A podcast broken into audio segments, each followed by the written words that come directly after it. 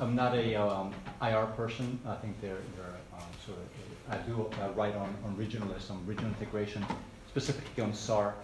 Uh, a few years ago, I happened to write a book on, on SAARC itself, and um, mostly on the basis of an attempt to, to understand what I consider to be the, uh, the failure. When I was uh, first in India uh, as a student, uh, SAARC was, was created, and uh, I remember, in fact, sitting there uh, with my friends, like, reading the newspaper. I think it was the India, and then trying to kind of work out what what the uh, what SAARC was going to to, to mean.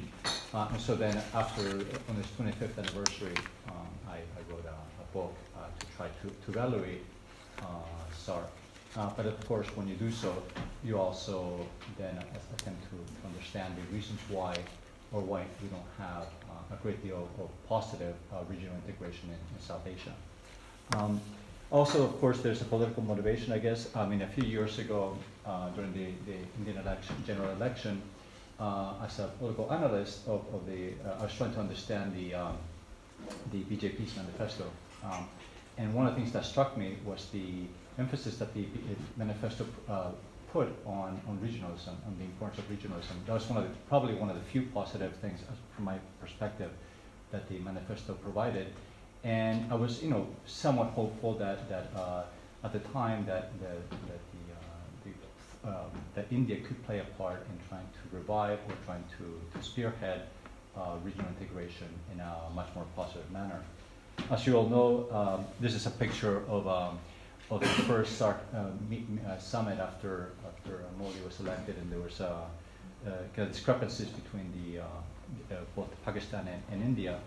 And this is a, a classic photo where at the where uh, Sharif was, was going to speak, and then uh, Narendra Modi was kind of trying to literally blow him off, and he's kind of reading the, the paper. Uh, eventually, they made up, and they, they had a, a handshake and, and, so on. But but it simplifies in my mind the problems that, that we have um, in a region that actually should be quite cohesive, uh, if, I mean, in terms of cultural integration and, and the, uh, the, the, desire really of many people in, in the region to, to have greater contact with each other. Uh, but at the governmental level, we find that by over relatively minor uh, issues, uh, you, you have a failure of integration. And so I tried to explore, I mean, I tried to kind of explore some ideas um, I'm quite open to criticism because, like you said, it's exploratory ideas as to why I think uh, regional integration um, doesn't work, hasn't worked in South Asia, and is unlikely to work, which is which is perhaps a lot more more bold in my part.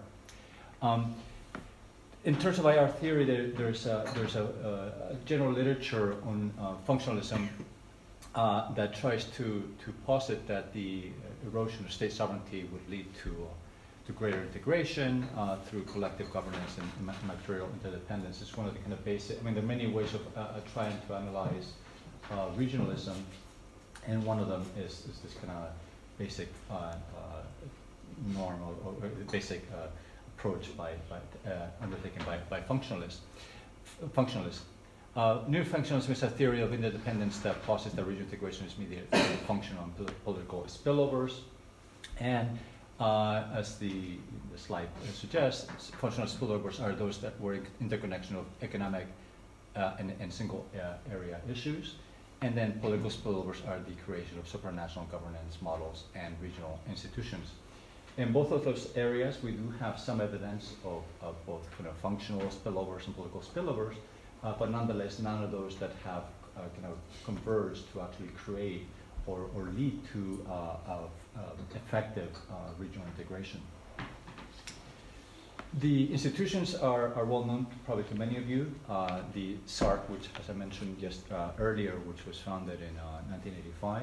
Um, said I was a student at the time. It was my first, my first year living in India, trying to understand the country, which at the time was under great, um, of course now we look at India very differently. We look at uh, India as a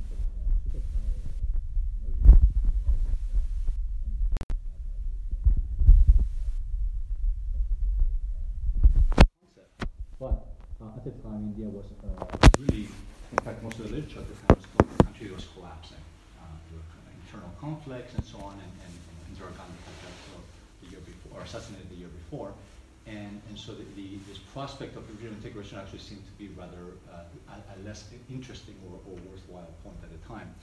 Um, and, but nonetheless, SAARC was created, and, and as, as you know, has uh, currently eight member states.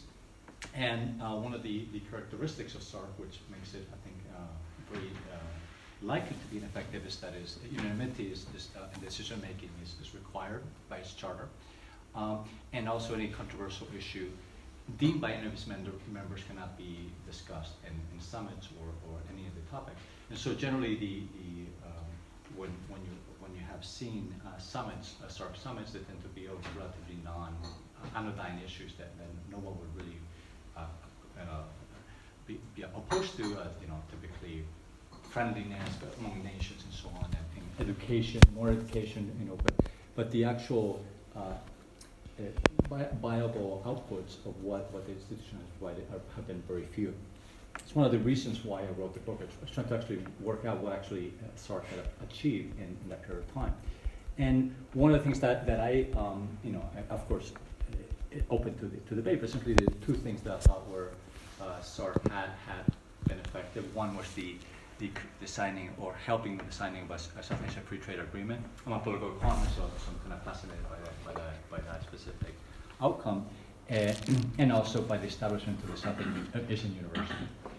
Two, two achievements in a 25-year period uh, and ongoing, and I think, I mean, I can't think of anything else that SAARC has uh, achieved uh, that would be of note. And so it's a sad, uh, in, many ways, a sad uh, outcome from, from an institution that at the time was, was created with the expectation that it would, would lead to some kind of uh, peace building or, or, or, creation of institution building that, that would lead to peace. There are other regional institutions, um, some of them more obscure than others. Um, uh, BIMSTEC, uh, which includes a, a, number of nations that are included in there, uh, the, the uh, Bangladesh, Bhutan, India, Nepal Initiative, uh, also known as the South Asia Growth uh, Quadrangle, the Mekong Ganga Cooperation Organization or institution, which includes the nation, which is in essence a very clear effort by the, by the Indian government to try to integrate itself with Southeast Asian nations.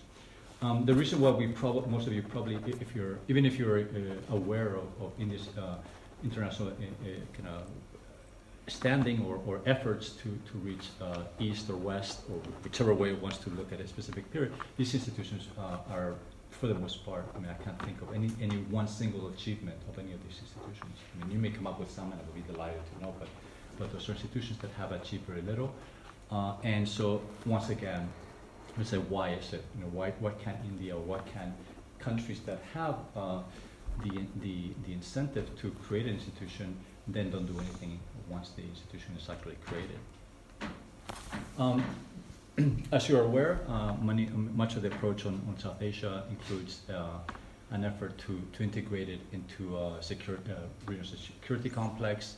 Um, and I think that uh, there's a dissonance between the structural institutional arrangements in South Asia.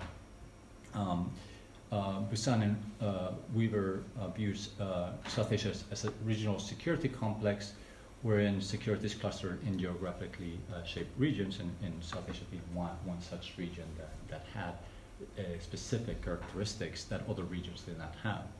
Um, then one of the kind of innovations that, that, that Buzan and Wæver and others um, have, have created is of, of, uh, attempting to focus on both traditional and non-traditional security uh, threats um, as being part or contained within the specific regional security complex. Much of the literature, I mean, this great deal of exciting literature on non-traditional security threats. I have contributed, you know, in a very small part uh, on efforts to, to understand um, energy security, for instance. You know, you know, typically it's viewed, maybe less so now, but it's, it's a non-traditional uh, security threat. Um, and then a regional security complex may have the presence of a regional hegemon. It's one of the, the elements that uh, that Buzan and Wæver uh, uh, uh, suggested. Um, the presence of a, a, regional hegemon, regional buffer states, and regional alliances to balance the power of the regional hegemon. Of course, in, South Asia, viewed in this way, uh, has uh, at least one uh, obvious potential hegemon, like it or not, that's the it's going to be India. And so the question is, you know, is the you know what happens when you have a situation where you have a, an obvious geographically uh, large country uh, in terms of demography, also uh, dominant in terms of its economic power uh, relative, to others. So if we view the regional security complex in, you know, as, as there were dots, you know, you have kind of some countries larger than others, more powerful than others, then uh, in this case you have a, a hegemon dominant regional security complex uh, with, with other players in the, in the, the regional security complex that are aligned with the, uh, with the hegemon. Generally, uh, I would say that, that South Asia is an example of this, of uh, hegemon dominant regional security complex, even though naturally you may have India as a more dominant power, but all the other, the smaller bubbles, I guess, would be, the smaller states, uh, have not been very keen on, on accepting that, that, that, that reality. Um,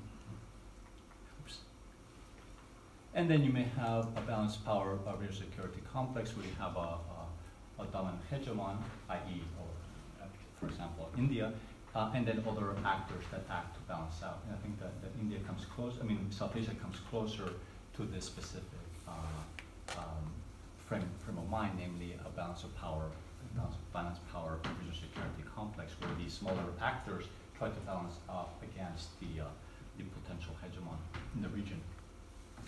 Um, there are many examples of uh, failed regional cooperation, so South Asia is not the only one, and, and it's, it's, one of the things that when you look at uh, uh, regional cooperation, it's actually hard to find effective ones. Up until recently, the European Union would have been one example of success, and now you could say, well, it's gone through very dramatic challenges, not the least um, involving Brexit and other types of, of challenges uh, to its stability. Uh, but there are very few examples of, of successful regional uh, integration. um, generally, uh, you know, this is uh, open to debate as well. Successful regional integration takes place when smaller units in a hegemon dominant regional security complex accept the superior position of the hegemon, or alternatively, when you have a balanced power regional security complex when all units agree to act in unison. Um, I think that uh, in South Asia, you don't have either one of those uh, potential possibilities. I mean, it's, not, it's, it's, it's very unlikely, especially now, to see the first outcome, namely where, where the, where the uh, you have a hegemon dominant regional security complex in which the smaller units set the, the, supremacy of the hegemon, in fact, quite the opposite, you could argue. And then you have the potential where a balance of uh, power, a balanced power regional security complex, where all the, the, the units uh, act in unison. Um, and so perhaps we, we, have, we can come closer to that except that India is not agreeable, generally, hasn't been agreeable to, to such an arrangement. Um, structurally, I argue that South Asia is an example of a hegemon dominant uh, regional security complex, but institutionally, uh, especially through SAARC and other such, uh, uh, such institutions, South Asia is presented as a balanced power regional security complex. So you have of this discrepancy between what is uh, the reality the, on the ground in terms of the, South India's dominant position um, versus the, the institutional arrangements which provide or assume a balanced power of regional security complex. Um, much of the, I mean, not to go over, belabor the, the point that I made earlier about SAARC and the way that, that is structured, uh, I was quite surprised and when I interviewed, uh, when I went to, to, to Kathmandu to actually interview the officials, uh, SAARC officials, and you know, so why, you know, just to work out why is it that they thought. I mean, of course, it's hard to tell someone that you think that their institution is ineffective. So you said, well, you know, can you please elaborate as to what you think, you know, the, what, you know, the successes? And they couldn't come up with many, many such successes. But the, the, this kind of discrepancy between, or the, the, the, the, problems of trying to have unanimity in all decision making made it very difficult or, uh, for, for any activity, uh, reasonable activity, however reasonable it was, uh, to be carried forward. And so the key challenge I, I argue is that uh, is for regional, uh, cooperation to, to reconcile structural and institutional dissonance, these, two elements. Also, which makes it quite difficult to have regional, uh, successful regional cooperation, is that you have the presence of two contiguous nuclear armed adversaries and uh, South Asia's regional complex, which further undermines uh, potential for regional cooperation. I've tried to uh, to uh, to write. I mean, I've written on the on the kind of the, the, the, difficulties of actually making it possible uh, to have uh, cooperation between India and Pakistan in a number of reasons. And, and the, the one that's the most obvious one would be trade. Uh, and so the, there's a whole debate that you know if you have trading, uh, increase in trade and so on, that then the incentives for for war would, would decline uh, or conflict would decline over time. And I've written on the on the unlikelihood of that happening on the basis of the trade patterns that you have, uh, specifically that uh, India and Pakistan are not complementary in its trade uh, in, in, in, its, in, its, exports. Uh, just to put it very simply, uh, most of Pakistan's exports are textiles, and and and and, and, and, uh, and so they're, they're, they, they wouldn't find uh, a home uh, in in, uh, in India and vice versa. In, in, in, reverse, India is one of the largest exporters textiles, and so so it's unlikely that, you're going to have a very durable trade relationship between uh, those two countries on the basis of, of textiles. There's an, a lot of informal trade between India and Pakistan. Uh, there have been a lot of studies in terms of uh, third country uh, trade between India and Pakistan, but the, the amounts, um, there's considerable volume, uh, but it's typically uh, ground nuts and things, you know, very small, know, n- nothing you could call cars or, or or machinery or things like that. It's, it's mostly small, small you know, tea, uh, demand for, for tea from one country to the other, but uh, but not much more. And so, on the basis of that, uh, I have argued um, that that complementarity would make it very difficult uh, for for India and Pakistan to ever collaborate on trade, uh, which is one of the most likely uh, ways of collaborating. And if you look at the, the active military capabilities of India and, and, Pakistan, you, you, you notice the, the you know, Pakistan being kind of the main challenger. This is data from, from the uh, ISS. Um, and, and uh, it's selected some, some items, but generally you find that, that, uh, that for, it, it, for India's military capabilities, uh, it, it completely uh, uh, overshadows, even a country that spends a lot of money on, on, on its military, such as Pakistan, it overshadows uh, Pakistan's capabilities. Of course, we go line by line of all the armed forces in terms of naval, total naval, naval forces, in terms of the, the, the actual, uh, uh, perhaps the reserves, there's some, some level of parity, but generally they don't have a great deal of, of, in terms of conventional uh, military forces, a great deal of, of uh, uh, capabilities to, to match one to, to one.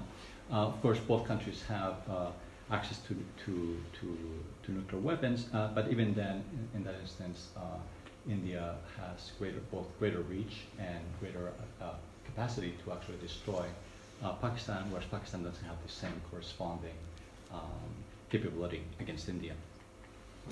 Um, there's a great deal of asymmetry, uh, in, in, in, which gives India a clear strategic advantage over Pakistan. Um, India, Indian missiles have greater range than, than current Pakistani ones. Uh, as, you, as you're aware, India, at least official military doctrine, is, is retaliatory as opposed to preemptive. Um, and, and, and in, in effect, uh, Pakistan is more vulnerable to a nuclear first strike by India due to its location of its nuclear uh, related sites. Um, I'll show you a map so you can see what, what I mean. Uh, India's nuclear strategy is focused on counter value, uh, focusing on cities rather than counterforce, uh, which is on nuclear uh, related facilities. Uh, this is the, the range of, of, um, of Indian missiles. You can, I mean, I'm not sure if I have a little pointer here. Yeah, so you find that in general, the India India's missiles are able to reach much, much further uh, distances than, than, uh, uh, than you'll see the Pakistani ones. And the one thing that makes Pakistan quite uh, vulnerable to uh, to to an attack is the location. I mean, can, I mean, even if I mean, of course, there are different different types of, of, facilities, different types of size of each one. But you find if you, even if you knew nothing of the region, you said, well, if I put a bomb anywhere around here uh, in a very small geographic area, you're going to destroy. Of, I mean, essentially the, the location of the capital, Islamabad, which is hidden here. Um, and, and so generally you find a great deal of congregation of nuclear uh, uh, uh, facilities uh, in a very small geographic area, which also happens to be the capital. So with very little, uh, I mean, you may, you know, you may of course I mean, try to hit Quetta or something, but try to destroy Quetta, which will be of, of not great deal of significance because there's not really much uh, there. Um, or killed, but essentially the, the, the, the, the you can decapitate it, you know, in, in, a, in a crude way of putting it. Pakistan quite easily, or India would have the capacity to do so both in terms of the range and also the, the way in which the, uh, the, the Indian, uh, Pakistani nuclear facilities are, are based. And then, if you look uh, in, in, contrast to Pakistan's um, uh, missile range, you find that it could probably, I mean, some of them, if they're kind of, depending on where they're, they're located and you know, optimal conditions, might hit New Delhi. Uh, that's as far as. But then the rest of India, which is quite a considerably large country, uh, would be would be unaffected by such a, by such a missile strike. Of course, this is kind of speculative things, but, but it, it just denotes the the obvious imbalance between both countries.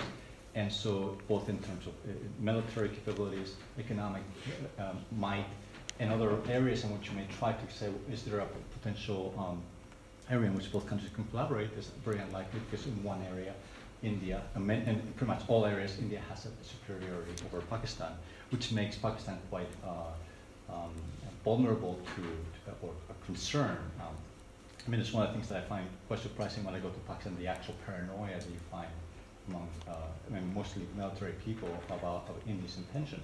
They may, may, may or not be the reality uh, as to what India intends to do, but in, in Pakistan, it, there's a certainty that India is trying to destroy Pakistan, and, and, they have to kind of build out this arsenal to, to counteract any potential incursions.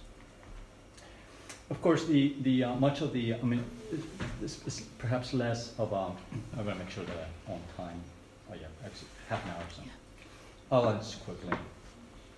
Um, much of the, of the relations between India and Pakistan have been focused on a number of, of areas, uh, subject areas, uh, on a, on a composite dialogue. Of, of, course, as you know, Jammu and Kashmir becomes one of the kind of areas which becomes very difficult for both countries to, to, to agree on all area, other areas which perhaps may be much more, um, much more, uh, much easier for both countries to, to try to engage in, in collaborative behavior. I, I, have argued, as I mentioned to you earlier, in terms of economic and, and, commercial cooperation being one, one such area, but even that one is one where I don't find a great deal of, of likelihood that both countries are likely to collaborate over, over time. so there are some uh, problems uh, that, that, that, that, uh, that, that um, make uh, collaboration in, in South Asia quite, quite difficult. Um, there's some insurgencies, of course, there, there are fewer insurgencies over, over time, and I think that's one of the, the, the positive or optimistic points of the uh, uh, outcomes over, over, time that you have fewer civil wars, in, internal civil wars, but there's still insurgencies that are quite, quite, quite uh, threatening to, uh, to Pakistan especially, and uh, less so in India, but still it is a problem with Naxalite insurgencies. Um, and, and the potential for, for state failure across the region. Uh, many, uh, maybe five, six years ago, many countries in South Asia were, considered to be state failures, now less so, and so, so there's been, but still the, they're hanging on the balance in some ways, uh, on the edge. There's a problem with our population, uh, with weak uh, developmental improvements, the threat of war between, between India and Pakistan being one of them, and the growing relevance of China as a geopolitical actor in South Asia. Um, we reached half a point, uh, essentially the half an hour, so I could stop here. No, it's fine. Um, or continue, so it's up to you. Yeah, I think you could continue. You have some time. So, okay. Is there a consensus that continue? I mean, there's some people that, that I mean, uh, uh, drawing on and on, and then you say, boy, and, and then continue. So, okay, I'll continue um, on the basis of what I think is a consensus. Um, and so, uh, and, and so my new area of, interest is the um, the growing relevance of China as a geopolitical actor. And so I've written, um, you know, I would say, interesting, I mean, I would, I would uh, self-promote what I think is interesting work on, on, on, on, China's relationship with South Asia and the kind of different characteristics of that, of that, of that, of that engagement. And so generally, um, realist balance of power theories tend to have a, I, I argue with, with one of my uh, uh, some of my collaborators, um, a big power approach where big powers are able to maintain its power by using smaller states to gain advantage or the adversaries by using uh, offshore balancing.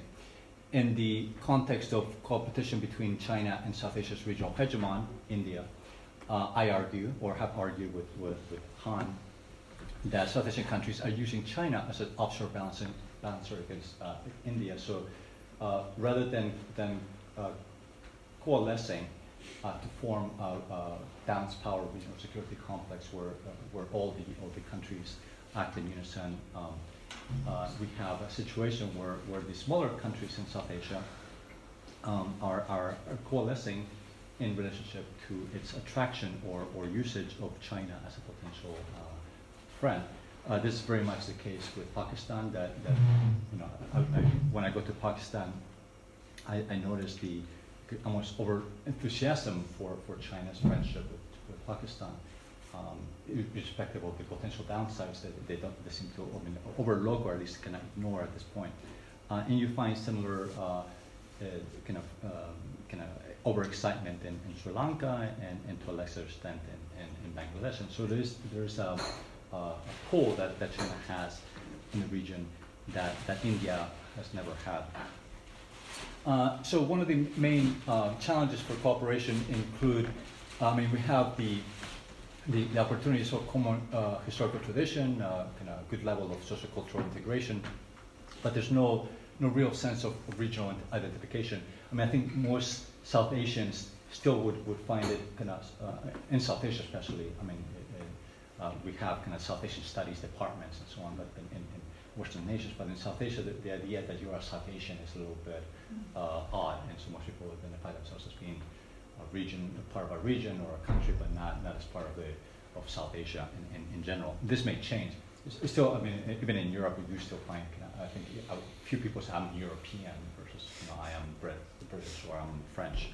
Um, and so that adds to the kind of uh, weakness of both integration. uh, regional, uh, serious regional political tensions with low potential for political integration, weak economic integration, uh, partially as a result of, the, of this problem of trick complementarity between different South Asian countries, where most of them have kind of similar uh, export uh, markets. Um, and, and, and so, the, so the, the one area where there has been some, in fact, if you work now in um, new consultancies relating to, I mean, governments are fascinated with the idea of, of economic corridors, the British government being one of them, trying to kind of assist in the development of economic corridors across different parts of Asia. I worked in a number of projects. And so the idea of economic corridors has been a savior, in, irrespective of the, uh, uh, uh partially irrespective or as a result of the lack of, of trade uh, integration between countries, is the new new trend. And one of them, of course, being the one that uh, that everyone's talking about between the you know the China-Pakistan economic corridor. I'm not going to go into that one because it's a little bit. I mean, essentially, you, you're, you're getting into kind of evaluating things that haven't yet happened, and so which is great. I mean, I love to you know, speculate things, but but it's almost like palm reading or you know astrology. So you know, in a way, uh, it's fun, but it's not very very useful ultimately. Uh, to get concrete responses, but there is, but it is undeniable that in, that, in the, that, that specific economic corridor is likely to transform positively or negatively the region uh, over time.